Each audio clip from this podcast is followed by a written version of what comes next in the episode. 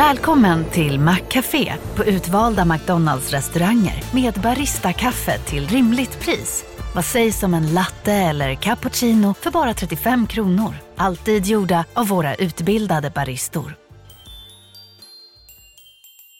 Hej, Susanne Axel här. När du gör som jag och listar dig på en av Krys vårdcentraler får du en fast läkarkontakt som kan din sjukdomshistoria. Du får träffa erfarna specialister, tillgång till lättakuten och så kan du chatta med vårdpersonalen. Så gör ditt viktigaste val idag, lista dig hos Kry. Från Monopol Media, det här är Kapitalet med mig Åsa Secker. Och med mig Gunnar Harjus. Hej Åsa, Hej Gunnar. vad har du gjort? Jag har gjort eh, två stycken avsnitt om en person som heter Mats O Sundqvist. Mm, eh, något av en finanskändis. Känd för många saker som jag tror att lyssnare snart kommer att bli varse. Jag känd för många saker. Jag ska vara helt ärlig, jag kände inte till den här historien innan jag satte igång med det här. Men när jag började läsa på så förstod jag. Det här är en otrolig historia, kommer krävas mer än ett avsnitt. Jag ser så mycket fram emot det här. Och vi kommer också göra så här att jag kommer gå härifrån nu och så kommer du berätta den här historien. eh, För att ja, vi tror att det kommer bli, bli bäst så helt enkelt. Mm, med glädje. Ja, toppen. Så ehm, eh, hej då och eh, take it away. Och det innebär att vi har ungefär en 7-10 minuter kvar in till Östersund som är tågets slutstation. Vi kommer in på spår nummer ett. Innan Sverige överbefolkades med techmiljardärer som kommit på något smart i ett garage någonstans så fanns Mats O Sundqvist. Han var en skönsjungande man från Jämtland som blev affischnamn för någon slags svensk version av den amerikanska drömmen. Mats växte upp på 50-talet i en by med ett hundratal invånare mitt i Jämtland. I november 2007 så sitter han vid pianot och ler mot kameran på Dagens Industris första sida. Den stora svarta rubriken säger att Mats O Sundqvist är bäst i år och att han har spelat ut börsens ägarfamiljer. Hans aktieportfölj är då värderad till 11,3 miljarder kronor. Han är mångmiljardär. Men bara ett år efter att den där bilden tas så har allt förändrats. Mannen från Kaxås som älskar att sjunga religiösa sånger anklagas för att vara den som har fått investmentbanken Carnegie på fall.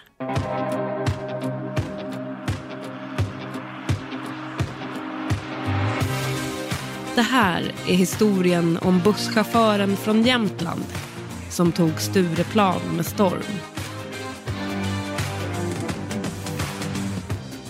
Ja, men vi, vi satt ju och räknade ut hur mycket han var värd i brutto. Det var väl en 15-20 miljarder. Eh, Jag trodde nog att han liksom alla bröderna skulle bli busschaufför. Det var första gången han var egentligen en riktig kris. Och eh, då kom han som sagt fort till mig. Det fanns liksom en tydlig liksom bild av att vi är här för att vara bäst och smartast och tjäna jättemycket pengar. Ja, men jag har ju sagt att eh, Carnegie agerar ju då i stort sett knarklangare till Mats. De försåg honom med pengarna.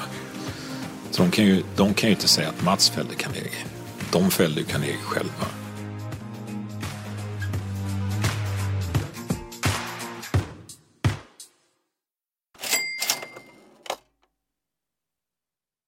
Kapitalet sponsras av SPP och Storebrand Asset Management. Eh, Storebrand och SPP hör ju ihop sedan många år och utan att gå in på några detaljer här och nu så kan vi i alla fall säga att eh, Storebrand förvaltar över 1200 miljarder kronor bland annat åt just SPP.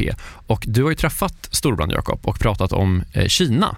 Ja, eh, vi, vi pratar i alla fall om hur Kina blivit en sån otroligt viktig del i omställningen av energisystemet. Eh, över 70 procent av värdekedjorna inom vind och solkraft kontrolleras av Kina, vilket är s- otroligt när man tänker på det. Ja.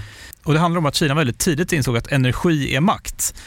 Och att man genom sol och vindkraft kan göra sig typ fri från att importera olja och gas och sånt. Then if you think that tomorrow or today's, you know, power base is going to in a large part be about renewables, then obviously having a stranglehold on those renewables and all the technologies that go into it is going to be part and parcel of that power play.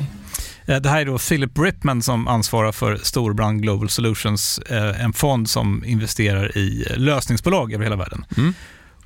Och hela det här avsnittet om Kina och geopolitiken som nu liksom är invävd i den globala omställningen, eh, den släpper vi som en bonus här i kapitalet nu i veckan.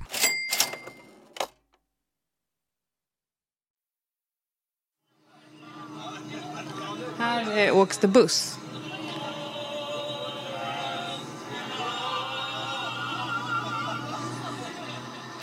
Och då har du finanseliten från Stockholm i bussen. Och nu är vi på väg till Åre, till Fäviken. Vem är det som filmar? Jag. Du som filmar? Mm. Det är Mats kusin, Sven-Ivan Sundqvist, som filmar sommaren 2007. Mats har lastat en hel buss med Stockholms finanselit och kört dem från Östersund till gården Fäviken. Där ska det nämligen hållas operafestival med Åreskutan som fond åt ena hållet och Kallsjön några hundra meter bort åt andra hållet. Gården Fäviken, som tills nyligen hade en restaurang med två Michelinstjärnor ägs av miljardären Patrik Brummer. Initiativet till den här operafestivalen det tas av operasångerskan Hillevi Berg Niska. Men pengarna de kommer från Patrik Brummer och Mats O Sundqvist. Filmen från den där dagen när det sjungs i bussen finns sparad på en dvd-skiva som Sven-Ivan plockar fram i sitt arbetsrum i Enplansvillan på Lidingö utanför Stockholm. Här har du Peter Tillin. Ja. Honom kommer vi komma tillbaka till alldeles strax. Så när vi kommer fram dit då är det andra som har kommit med privatbilar. Och där kommer alltså Mats Olof med bussmössa på sig och på gårdsplan så möter ehm, um, hm chefen som är kanske då Sveriges rikaste man. Sven-Ivan Sundqvists pappa var bror till Mats pappa. Mats pappa som hette Olle och hade ett bussföretag tillsammans med Mats mamma Anna. Sven-Ivan Sundqvist är förresten kanske ett namn som låter bekant. Han var börskommentator på DN i 25 år. 1973 så fick han Stora journalistpriset för att ha citat, gett ekonomijournalistiken nya dimensioner. I nästan 20 år så drev han också ett företag som kartlade ägandeförhållandena i svenska börsföretag. När jag kommer hem till honom så har han dukat upp fika och på bordet där vi ska sitta så har han lagt fram böckerna som har skrivits om Mats. Där ligger också några upplagor av Sven-Ivans egna böcker Ägarna och makten i Sveriges börsföretag där Mats företagssfär fanns med under några år. När vi har satt oss så tar han fram ett familjeträd som han har ritat upp med rubriken Kusinerna Sundqvist. Sven-Ivans och Mats namnrutor är uppritade i mitten av pappret bredvid varandra. Men innehållet i de här rutorna berättar hur olika liv de levde.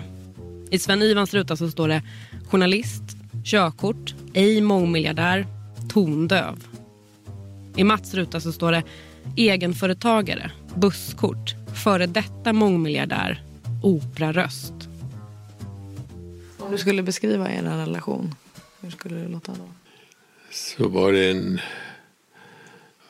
ovanlig decennier lång vänskap som var så djup så att ingenting var hemligt för den andra i våra affärer, i våra yrken, i våra privatliv. Och eh, sådana relationer är, är, växer inte på träd. Hur ofta hördes ni? Jag skulle säga varje vecka. Inte medvetet utan Men han kunde komma hem till mig oanmäld. Så var relationen.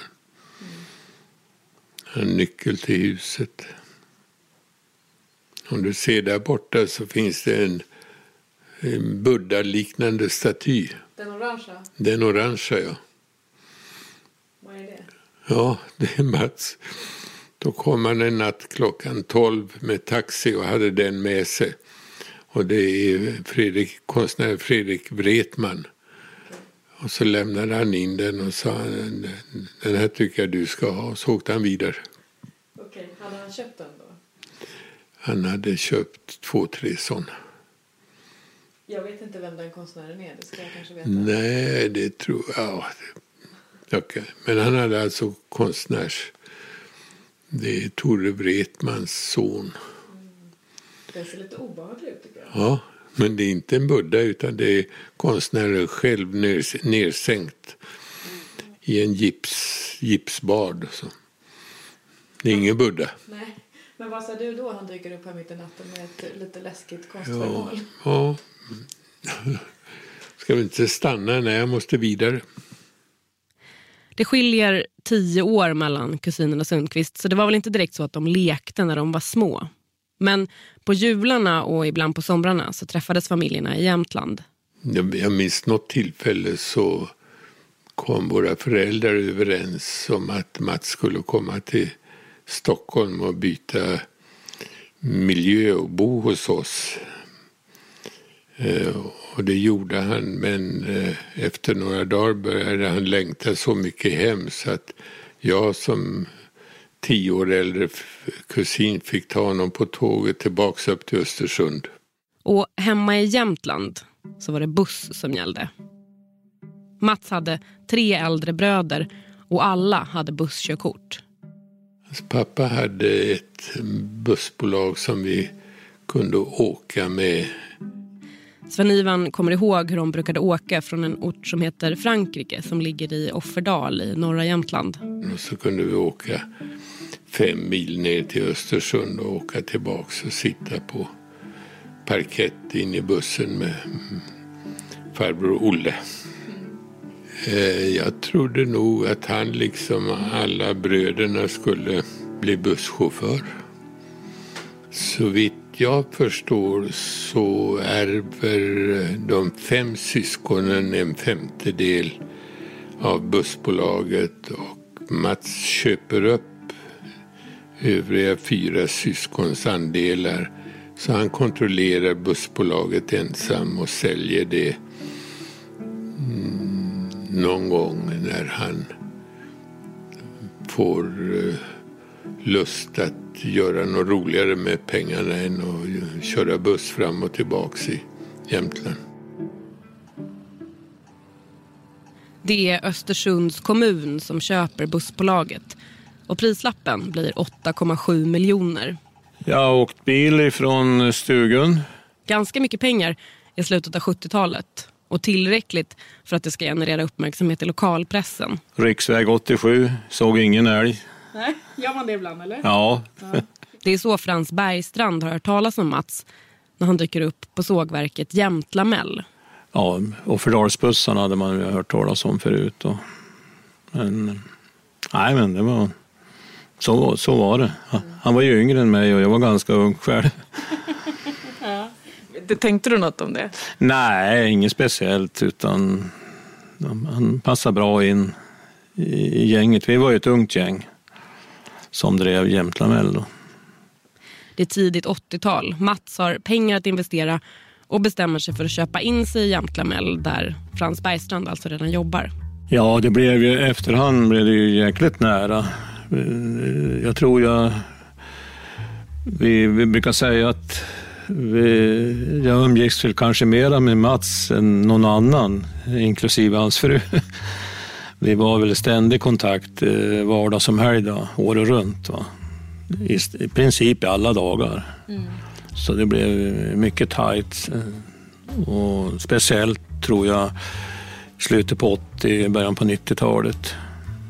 Mm. Då vi satsade eh, jäkligt offensivt men det var dåliga tider då, men vi, vi passade på att satsa rejält då.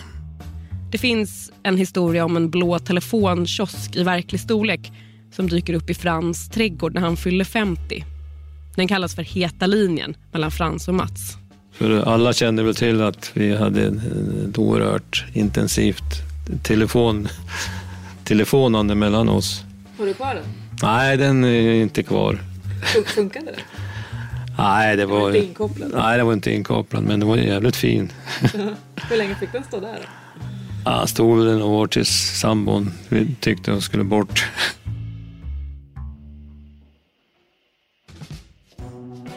–1991 så äger Mats nästan hela bolaget, 91 procent. Och då har han också satt igång med två av de andra grejerna som han bestämmer sig för att göra med pengarna från bussföretaget. Nämligen fastigheter och aktier. Ja, rullar det eller? Och nu kommer vi till Peter Tellin, han som Sven-Ivan pekade ut i filmen från bussen till Färviken. Jag heter Peter Tellin och är partner på Brummer och Partner i Stockholm. När Peter Tellin slutar som chef för SE-bankens fonder för att börja på Brummer Partner så skriver DN att Fondsverige blir av med sin mest frispråkiga förvaltare. På 80-talet så jobbar Peter Thelin däremot på kapitalförvaltningsbolaget Alfred Berg och han har ingen aning om vem Mats och Sundqvist är. Ja, det var 1984-85 någon gång när Mats hade kommit på att han skulle göra aktieaffärer. Ja. Och då kom han till Stockholm. Och den här branschen var ju mycket mindre då. Och, eh, så att Alfred Berg som sen blev ett jätteföretag, vi kanske var 30 medarbetare. Och jag hanterade den typen av kunder som Mats var. Så att eh, då blev jag hans kundansvarig om man får säga så. Den typ av kund som Mats är, det är en privatperson som ska göra aktieaffärer. 2,5 miljoner kronor vill han placera. Första gången som Peter träffar Mats är på Alfred Bergs kontor på Arsenalsgatan 8C i Stockholm. Huset är från 1907 och ligger ett kvarter från Grand Hotel och 60 mil från Kaxås i Jämtland. Eh, ja, men han, alltid, han, hade alltid leende på läpparna och, det, och alltid lite sådär så att han inte han var inte, man, man kunde uppfatta honom som att han inte var seriös. Han var väldigt seriös men att han alltid som skrattade och som skojade, skojade om någonting. Det var, det var som min första tanke om honom. Och 84, man kan tycka 2,5 miljoner kronor att komma till börsen med det. det kanske inte är så mycket men 84 var det mycket pengar. Mm. Det, det, det, är några år sedan. Ja. Vad gav du honom för råd då? Han kommer till dig, han har 2,5 ja. miljoner. Ja, ja, men vi byggde upp en portfölj med aktier. Ja, kanske 6-7 stycken eller något sånt där till antal. Men sen dröjde det inte länge för han insåg ju som att man kunde ju låna pengar. Även fast räntan var mycket högre så gick det att låna pengar. Han såg egentligen det här med aktieplaceringar som att så länge man kunde betala räntan var det inga problem. Eh, skulle ju sen visa sig att det var jätteproblem även fast man kunde betala räntan. Men, men så länge som man kunde betala räntan så var det inga problem. Men de där 2,5 miljonerna går i alla fall in på börsen. Och hur går det då? Ja, men det, går, det går bra. Det går bra. Och eh, sen så kommer 1987. The law of gravity hit Wall Street today and financial markets around the world for that matter as stock prices plunged even more than they did on Black Tuesday of 1929. Och det är klart att då förlorar Mats alltså jättemycket pengar för att han har ju den här höga skuldsättningen. Eh, men det var ingen fara skedd egentligen för det, det, det, var inte så hög skuldsättning då som det blev sen senare. Historien om Mats O Sundqvist utspelar sig på två platser. Dels bland Stockholms finanselit på Stureplan och dels hemma i Jämtland. Det är hemma i Jämtland som han gifter sig med Ulla. Mellan 1974 och 1983 så får de tre barn tillsammans. Lars, Per och Anna-Karin.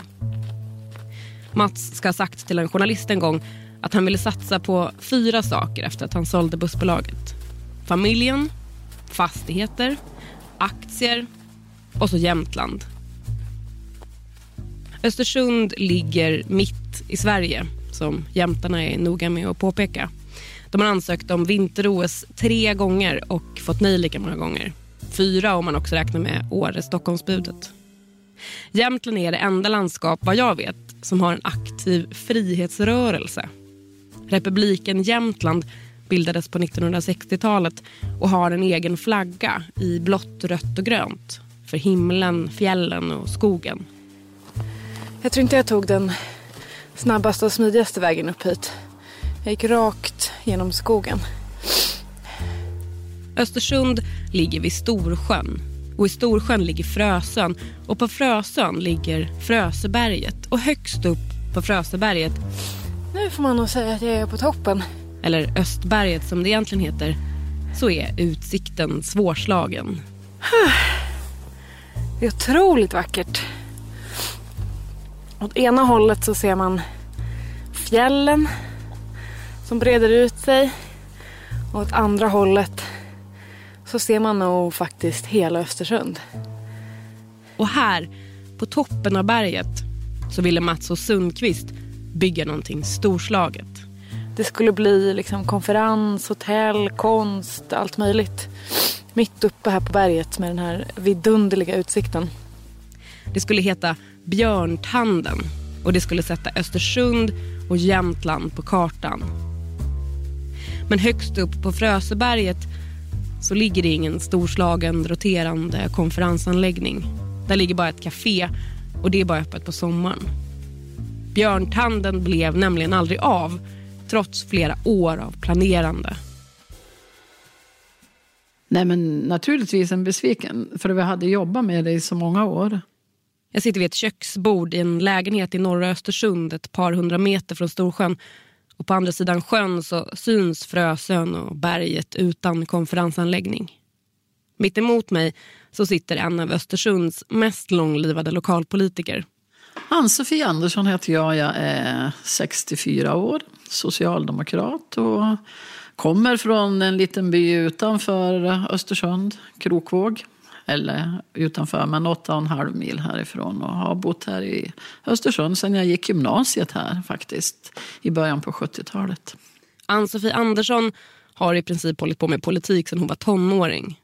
Och det var också då, när hon var tonåring, som hon träffade Mats och Sundqvist för första gången.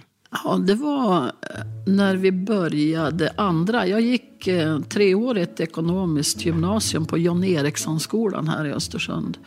Och andra året, då fick vi eh, till vår klass ett antal något äldre personer som valde att sätta sig då på, på, eh, i skolan för att eh, skaffa sig en gymnasieexamen. Och en av dem var Mats O. Sundqvist. I din klass? I min klass, jajamän. Han kom i kavaj och dokumentportfölj och han, han sprang nog emellan med sin, sina, sitt jobb och bussföretaget och, och skolan. Men, så han var inte... Han kanske inte var så social som vi vanliga gymnasiestudenter då, eller ungdomar. Men, nej, men han gick eh, gymnasiet då. Massa år senare, 2004, så har Mats och Sundqvist slutat köra buss och Ann-Sofie Andersson väljs till kommunalråd i Östersund. Och 2004 råkar vara ett ganska speciellt år för Östersund. Om nu då riksdagen beslutar att lägga ner den militära verksamheten i Östersund så måste staten se till att det fortfarande är möjligt för människor att bo och arbeta i Jämtland. Jag hoppas naturligtvis att riksdagen ska bifalla det förslag jag har lagt. Och jo, där har vi, där har vi olika uppfattningar. Östersundsborna protesterar, men beslutet klubbas. Garnisonen i Östersund ska läggas ner. Alltså visst, jättebra med de statliga ersättningsjobben. Men det privata näringslivet och privata investeringskapitalet, hur skulle vi lyckas attrahera det till Östersund? Det var en utmaning, vill jag påstå. För vi hade ju ett stort behov av att investera naturligtvis i kontor och arbetsplatser för alla de här statliga jobben. Men, men också för att bostäder, någonstans att bo. Eh, och det var eh, jätteviktigt för oss. Att, eh, där kom ju Mats och Sundqvist att spela en, en roll, en viktig roll vill jag säga. Mats och Sundqvist håller på med fastigheter och så brinner han för Jämtland. Och så har han pengar. En ganska bra kombo ur lokalpolitiska ögon. Och Mats är en av dem som går in och investerar i de gamla garnisonsbyggnaderna. Det som ska komma att bli stadsdel norr. Mats Sundqvist, han, han har ett, hade ett hjärta eh, för stan, så han ville ju liksom göra väl. Sen var han en affärsman ut i fingerspetsarna, verkligen. Hur det? Ja, en gång minns jag. Det var ju när... Det var när Jämtkraft Arena skulle byggas i Östersund. Finansieringen kom bland annat från ett bolag som Mats ägde tillsammans med Peab. Mm, eh, ritningarna på den här arenan som var kostnadsbestämd till 75 miljoner, de hade ganska grova, eller de syns ju idag. Det är pelare då som håller upp taket över huvudläktaren. Och de där pelarna blev det diskussion om. Skymde de inte för mycket sikt för publiken? Trots att budgeten redan är tagen och bygget faktiskt har påbörjats så vill Mats att man ska utreda vad det skulle kosta med en annan konstruktion utan de där pelarna. Den där fredag eftermiddag och då vi skulle träffas klockan tre.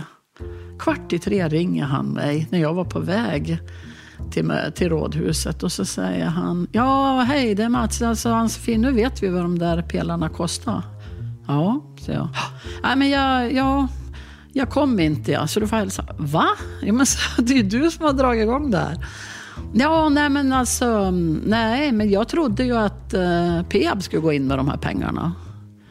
Ja, men alltså hur kunde, hur kunde du tro det? Och det, vart, alltså, det var lite ty- Han ville ju så väl va. Och så blev det så fel då. Men det var li lite typiskt sådär att, ja men handlingens man va. Ja men nu, så här, lite snabbt, det går väl att fixa. Han hade ju också en idé om att flytta hela travet eh, i den här vevan. Och det var ju för att på travet då göra plats för eh, fotbollsarena och isarena och sådär. Ja, men, och jag tror att, jag är ingen byggare, men jag insåg, men att flytta travet, vad kostar det? Men det var ju liksom inte läge att säga att Nej, men det där tror vi inte på. Nej, alltså, man gjorde inte det.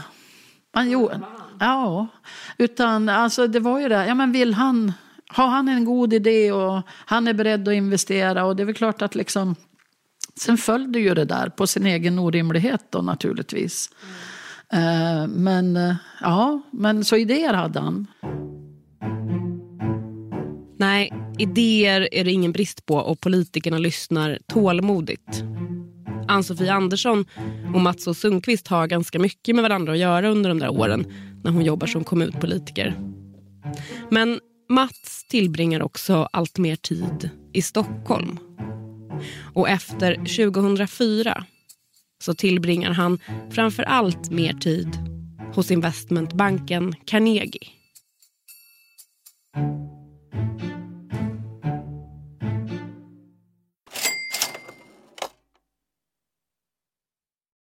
Vi sponsras av SPP och vi var med dem eh, på Tech förra veckan. Och jag tänkte berätta om en bolagspitch som jag såg. Ja. Det dyker upp en italiensk eh, tjej på scen som heter eh, Eleonora Cavani, en för detta bioingenjör och konsult som kommer på att bakteriekulturen i magen är en källa till en massa problem för folk Eh, och att det liksom börjar tidigt i livet. I have a lot of allergies and I have eczema and I've been through a lot uh, trying to change my diet and my lifestyle to really reduce my symptoms which I managed to do and uh, once I learned more about the microbiome it, it really shocked me to find out that we know that some gut microbiome imbalances in early life are linked to chronic diseases for the rest of life so I thought wow how strange that we know so many things and we're not really using them in real life so I, I felt like I had to do something. Så hon startar något som heter Alba Health, att förväxla med Alba Golf som vi gillar, där småbarnsföräldrar kan skicka in prover från sina barn. We send you a kit. Um, it's a test that you can take at home. We need a poop sample. You can take it from the diaper. We receive it, we analyze it, we give you back results and recommendations on uh, lifestyle, food and uh, potentially probiotics. Och, och folk kommer liksom tycka att det är lite äckligt och sånt, men jag kände så här, det är så mycket negativitet i världen just nu. Och du var inne på det tidigare, liksom att det här stället var ju fullt med folk som typ vill göra grejer. Mm. Och här springer omkring liksom sjukt duktiga människor och bara försöker förbättra för folk och göra världen till en bättre plats. Och Eleonora då och Alba Health är ju liksom ett sånt gäng som var där. Mm. Av liksom hundratals. Ja. Och det gjorde mig glad faktiskt. Ja, nej, det, jag tycker det lät toppen.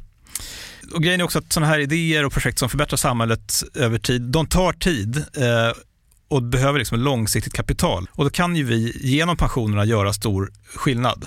Jag ska säga att SPP har ingenting med Alba Health att göra. Jag, jag hittade henne bara, jag tyckte hon var duktig. Caset finns ju och det är väl den här typen av saker som kan ta väldigt lång tid, där pensioner verkligen kan göra skillnad och där liksom pensionernas roll i ekonomin kan bli extra tydlig. Och den kopplingen tänker man inte på så, så ofta. Nej, men eh, med den kopplingen in mind så säger vi tack till SPP som gör oss medvetna om pensionernas roll i ekonomin och herregud i vår privatekonomi också.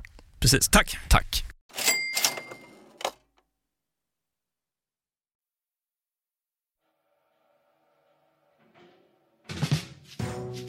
I slutet av 80-talet så har Mats och Sundqvist byggt upp en aktieportfölj som består av lite allt möjligt. Och det har väl gått både bra och dåligt helt ärligt. Och då föreslår hans vän och rådgivare, den frispråkige före detta fondförvaltaren Peter Thelin, att Mats ska försöka fokusera sina köp lite mer. Jag tar inte på mig äran för någonting utan jag var bara som kompis och rådgivare. Men han hade ju då, tyckte jag, gjort väldigt mycket affärer som kanske var lite väl våghalsen. Och sen var han förbannad för att de inte skötte företagen bra. Och då, då kom vi fram till Mats och tillsammans då att vi, vi ska försöka hitta ett bolag där du kan köpa så mycket andel av bolaget så du kan komma med i styrelsen. Så du kan engagera dig i bolaget. Och, och min tanke med Mats det var liksom, då kunde han ju lyfta sig lite grann. Han kunde gå från bussbolaget i Kaxås till, från Jämtlamell och sen upp en nivå till. Eh, och säkert få en utmaning utav det. Eh, och då hittade vi ett bolag som hette Investment AB Eken. Och där gick Mats in och köpte nästan 10 procent. Och sen döpte man om det till Hexagon. Så det här var ju då det som Mats tjänade absolut mest pengar på. Det här var ju då den aktie som gick bäst. Aktierna i Hexagon kommer att spela stor roll när alltihop rasar många år senare. Men vi kommer tillbaka till det. För snart är det som bekant kris igen. De som trodde att det skulle bli lugnare idag här hos penning och valutahandlarna bedrog sig. Oron för det växande budgetunderskottet och regeringens möjligheter att få igenom besparingsförslag höjde återigen räntorna på penningmarknaden. Just nu finns det knappt någon utländsk investerare som Mats och Sundqvist har byggt upp en belånad portfölj och drabbas ganska hårt av 90-talskrisen, precis som många andra. Det var första gången det var egentligen riktig kris. Och eh, då kom han som sagt fort till mig. När marken skakar under fötterna på Mats, ja, då vänder han sig till sin vän Peter Terlin. Den gången så finns det kanske inte så mycket som Peter kan göra. Mats får acceptera sina förluster och ta nya tag. Men Mats kommer att vända sig till Peter igen när nästa kris står för dörren. Men sen efter 93 och framåt så hade vi en jättelång börsuppgång. Nej, okej. Okay. Så, ska jag bara köra nu, eller? Börsen stiger igen och 90-talskris byts snart ut mot 00-talsoptimism. Eh, eh, jag heter Peter Benson och är chefredaktör för tidningen Affärsvärlden. Eh, jag är någon slags civilekonom från början men har jobbat med ekonomijournalistik och börsanalys i princip hela yrkeslivet som är ungefär 20 år. Och om vi tar den långa historiken så kommer vi från liksom början på 90-talet var ju liksom det var ju, det var ju, det var ju fruktansvärt för Sverige och, och, och bankväsendet och fastighetsmarknaden och alltihopa. Och det där satt ju i fram till kanske så här 96, 97 någonting. Och, och liksom, det var från oerhört liksom, djupa nivåer som man kom. Och så då ska jag säga att hela liksom, 00-talet var ju ändå någon slags liksom, uppåtgående trend från det här jobbiga läget. För, för eh, och sen har man hela det här liksom, ja, det var globalisering och det var då trodde man ju fortfarande på det här att, att eh, världen bara skulle bli bättre så att säga, men i varierande takt. Mm. Eh, och det genomsyrade ju eh, menar, allt från politik till finansmarknad till vad du vill. Hur gick börsen? Eh, den gick, eh, ja, men först var det ju brant ner för allting som stavades IT. Eh, eh, men sen, så har det gått, sen gick det väldigt bra. Eh, ja, och, och det beror lite på vad när vi sätter punkt för 00-talet. 2008 var inte så muntert. Och vi tänker ett väldigt kort 00-tal, sådär 2002 till eh, 2008, då var det ju starkt. Och då pratade man mycket om att det fanns en, en supercykel. Man tänkte att råvaror och, och, och eh, industrialiseringen av Asien och, och, växande medelklass i Kina och, och, allt det här skulle liksom dra även västvärlden. Så det, det fanns jättemycket optimism. Det är optimism. Börsen går som tåget och det ska göras affärer. Och 2004 så har Mats och Sundqvist tagit sina affärer till investmentbanken Carnegie. Förenklat kan man säga att investmentbanker mest håller på med företagsaffärer och allt som kommer med det, börsnoteringar, sammanslagningar och så vidare. Och Carnegie är en investmentbank som inte är som andra investmentbanker. Ja, men det är väl i princip det coolaste stället eh, på, om vi pratar liksom banker och mäklarfirmor. Ehm, eh, backar vi bandet lite ytterligare, då fanns det en uppsjö av liksom fristående fondkommissionärer där det kunde vara liksom ganska mycket entreprenörskap, ta lite häftiga risker, tjäna mycket pengar.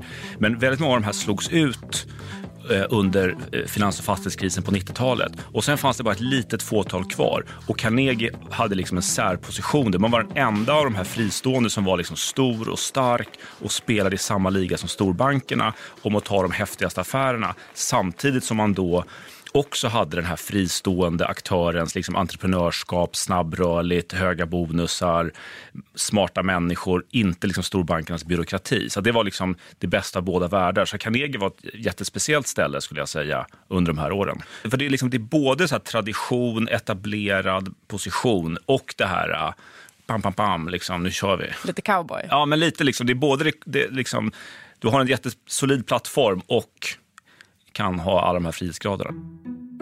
Och det finns de som menar att det där cowboyklimatet kanske också gör att det görs affärer som är lite på gränsen. När tidningen Affärsvärlden gör en genomgång 2007 så räknar de till hela 17 rättsprocesser och incidenter som Carnegie varit inblandad i sedan 90-talet. Och det är många, många fler än alla deras konkurrenter. 2007 så uppdagas det till exempel en tradinghärva som slutar med åtal och Finansinspektionens högsta straffavgift på 50 miljoner kronor. Men trots det så har Carnegie beskrivits som en arbetsplats med gott självförtroende. Korta beslutsvägar, personalen hade mycket aktier.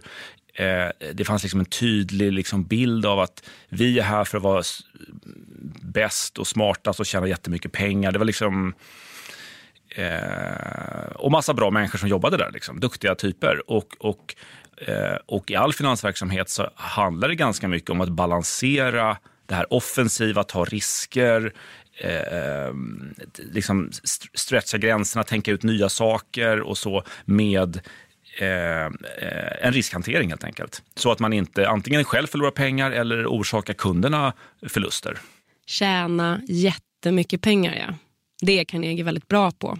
Och de är bra på att låta medarbetarna märka att man tjänar mycket pengar. Personalen får i princip hälften av rörelseresultatet i bonus. Några av cheferna får hundratals miljoner på bara två, tre år. Men var kommer de här pengarna ifrån? Alltså hur tjänar investmentbanker pengar?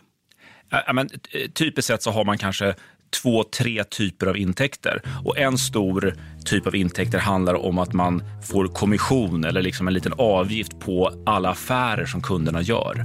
Eh, och då, då drivs det liksom att det är mycket aktiehandel, eh, eh, kanske mycket liksom emissioner och såna här saker från bolagen, eh, börsnoteringar, företagsaffärer. Så att du, liksom, du har en procent på aktiviteten hos dina kunder. Eh, och sen så finns en annan intäkts eh, typ som är att du förvaltar kundernas pengar.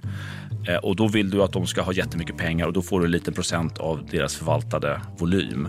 Och den här eh, eh förvaltningsaffären eh, är mycket tryggare men inte lika spännande. Medan den här där du tar en kommission, en liten procent på, en, på, på Eh, på en stor affär. Det är väldigt spännande. Om vi tar ett exempel. Om, om, om ett storföretag köper ett annat storföretag och betalar säger vi 10 miljarder kronor. Då, då är det inte konstigt att få 1 i rådgivningsarvode och det är 100 miljoner kronor. Och det är 100 miljoner kronor för några månaders jobb ja, det är bara att räkna baklänges. Ja. Så att det de flesta av de här äh, finanshusen vill, det är att ha liksom både och. De vill ha de här trygga intäkterna som gör att de är, är, är, klarar sig när det är dåliga tider och sen så vill de liksom eh, maxa de här äh, häftiga eh, kommissionsintäkterna. Då. Mats och Sundqvist har mycket pengar och han gör mycket affärer. Ja, men han är säkert en drömkund. För han är ju säkert också rätt mottaglig för deras idéer. För då kan de komma med idéer till honom och säga, du Mats, ska du inte köpa de här, den här aktieposten? Den är jättebra på grund av de här fyra skälen. Och då behöver inte han gå till någon krånglig investeringskommitté, utan han kan bestämma sig rakt över risk. Liksom. Eh, och, och, så där kan det säkert varit en, en eh, en symbios eller vad man ska säga, en, en, en, en, en god eller ond spiral beroende på hur man ser det, där man föder varandra. Liksom. Carnegie tjänar gott om pengar på Mats. Omkring 100 miljoner på ett år när det går som bäst. Och så länge allt går bra så är alla glada. Nej, men 2006 då dyker han ju upp i ett antal såna här eh, viktiga börsbolag av olika skäl. Dels i SCA då, som är ett skogsbolag med jättemycket eh, eh, skogsmark och så, inte så långt ifrån hans liksom, eh, hemtrakter. April 2006, en miljon B-aktier SCA värda 340 miljoner. 10,7 procent i Vilborgs värda 470 miljoner. Hösten 2006, Fabg aktier värda 1,3 miljarder kronor. December 2006, 1 490 000 A-aktier i industrivärden värda 400 miljoner. Sommaren 2007, 6 miljoner A-aktier i industrivärden värda 800 miljoner. Hösten 2007, 750 000 aktier till för 122 miljoner. Och sen så går han in då ganska kontroversiellt och lite dramatiskt i industrivärlden som ju är ett, ett maktbolag. Eh, och när man går in i ett maktbolag då uppfattas det som att man vill ha makt. så att säga. Vad menar du med maktbolag? För den som Nej, inte är bekant med den termen. Industrivärlden har ingen eh, stor egen verksamhet utan man äger bara kontrollposter i andra börsbolag. Så, att, så att det är ett så kallat holdingbolag eller ett investmentbolag som, som då eh, Eh, den som äger industrivärden kontrollerar också eh, välkända företag som Ericsson, eh, SCA som jag nämnde, eh, eh, Sandvik, massa olika företag. Så att, så att, eh, och industrivärden kontrolleras då eh, tillsammans, ja, Handelsbanken och industrivärden hänger ihop så att säga i, historiskt. Eh, och, eh, så att, sånt, sånt där väcker ju uppmärksamhet. Det är en signal att man vill gå in där? Ja, åtminstone så är det ju väldigt opportunt att tolka det så från medias håll. Eh, så det är lite kul om inte annat. Det blir bra rubriker? Det blir jättebra rubriker, exakt.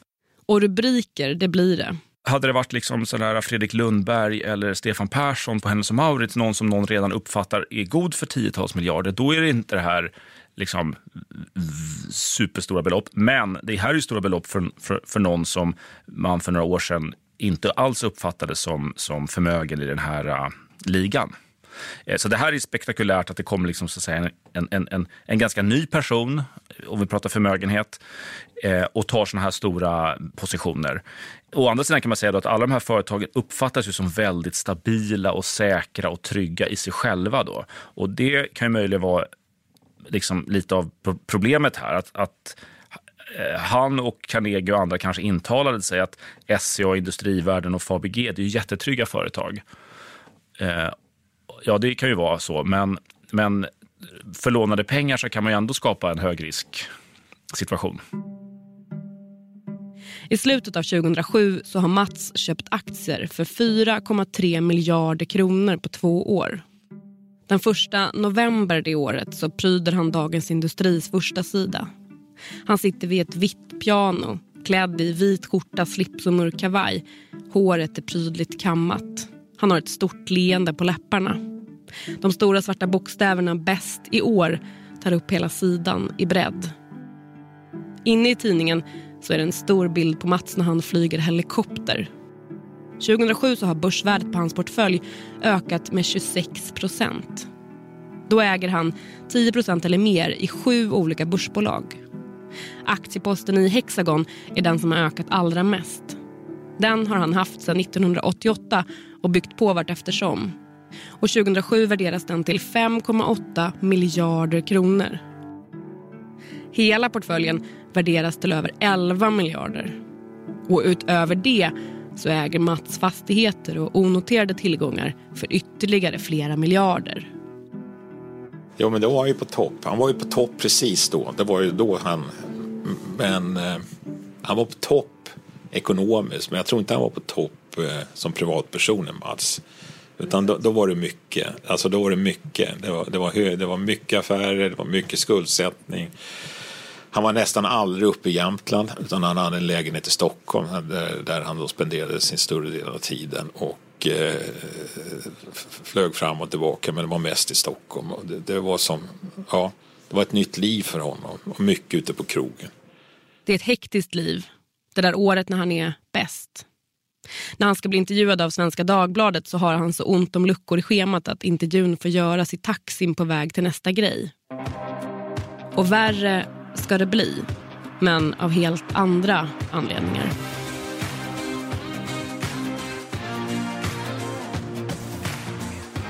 I nästa avsnitt om Mats och Sundqvist.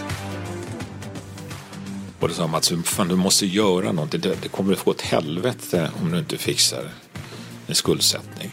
Då kommer det här, liksom, de här fruktansvärda så att säga, dagarna i, i, i finanshistorien där liksom man befarade att liksom hela, hela, hela skiten, om man får säga så i den här podden, höll på att gå liksom bara haverera.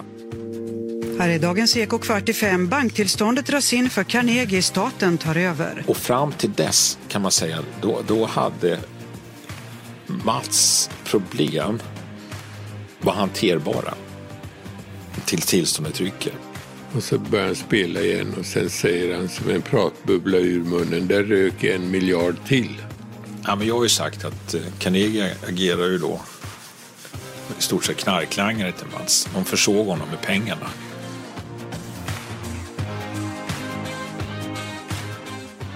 Du har lyssnat på Kapitalet och den första delen av två om finansmannen Mats O Sundqvist.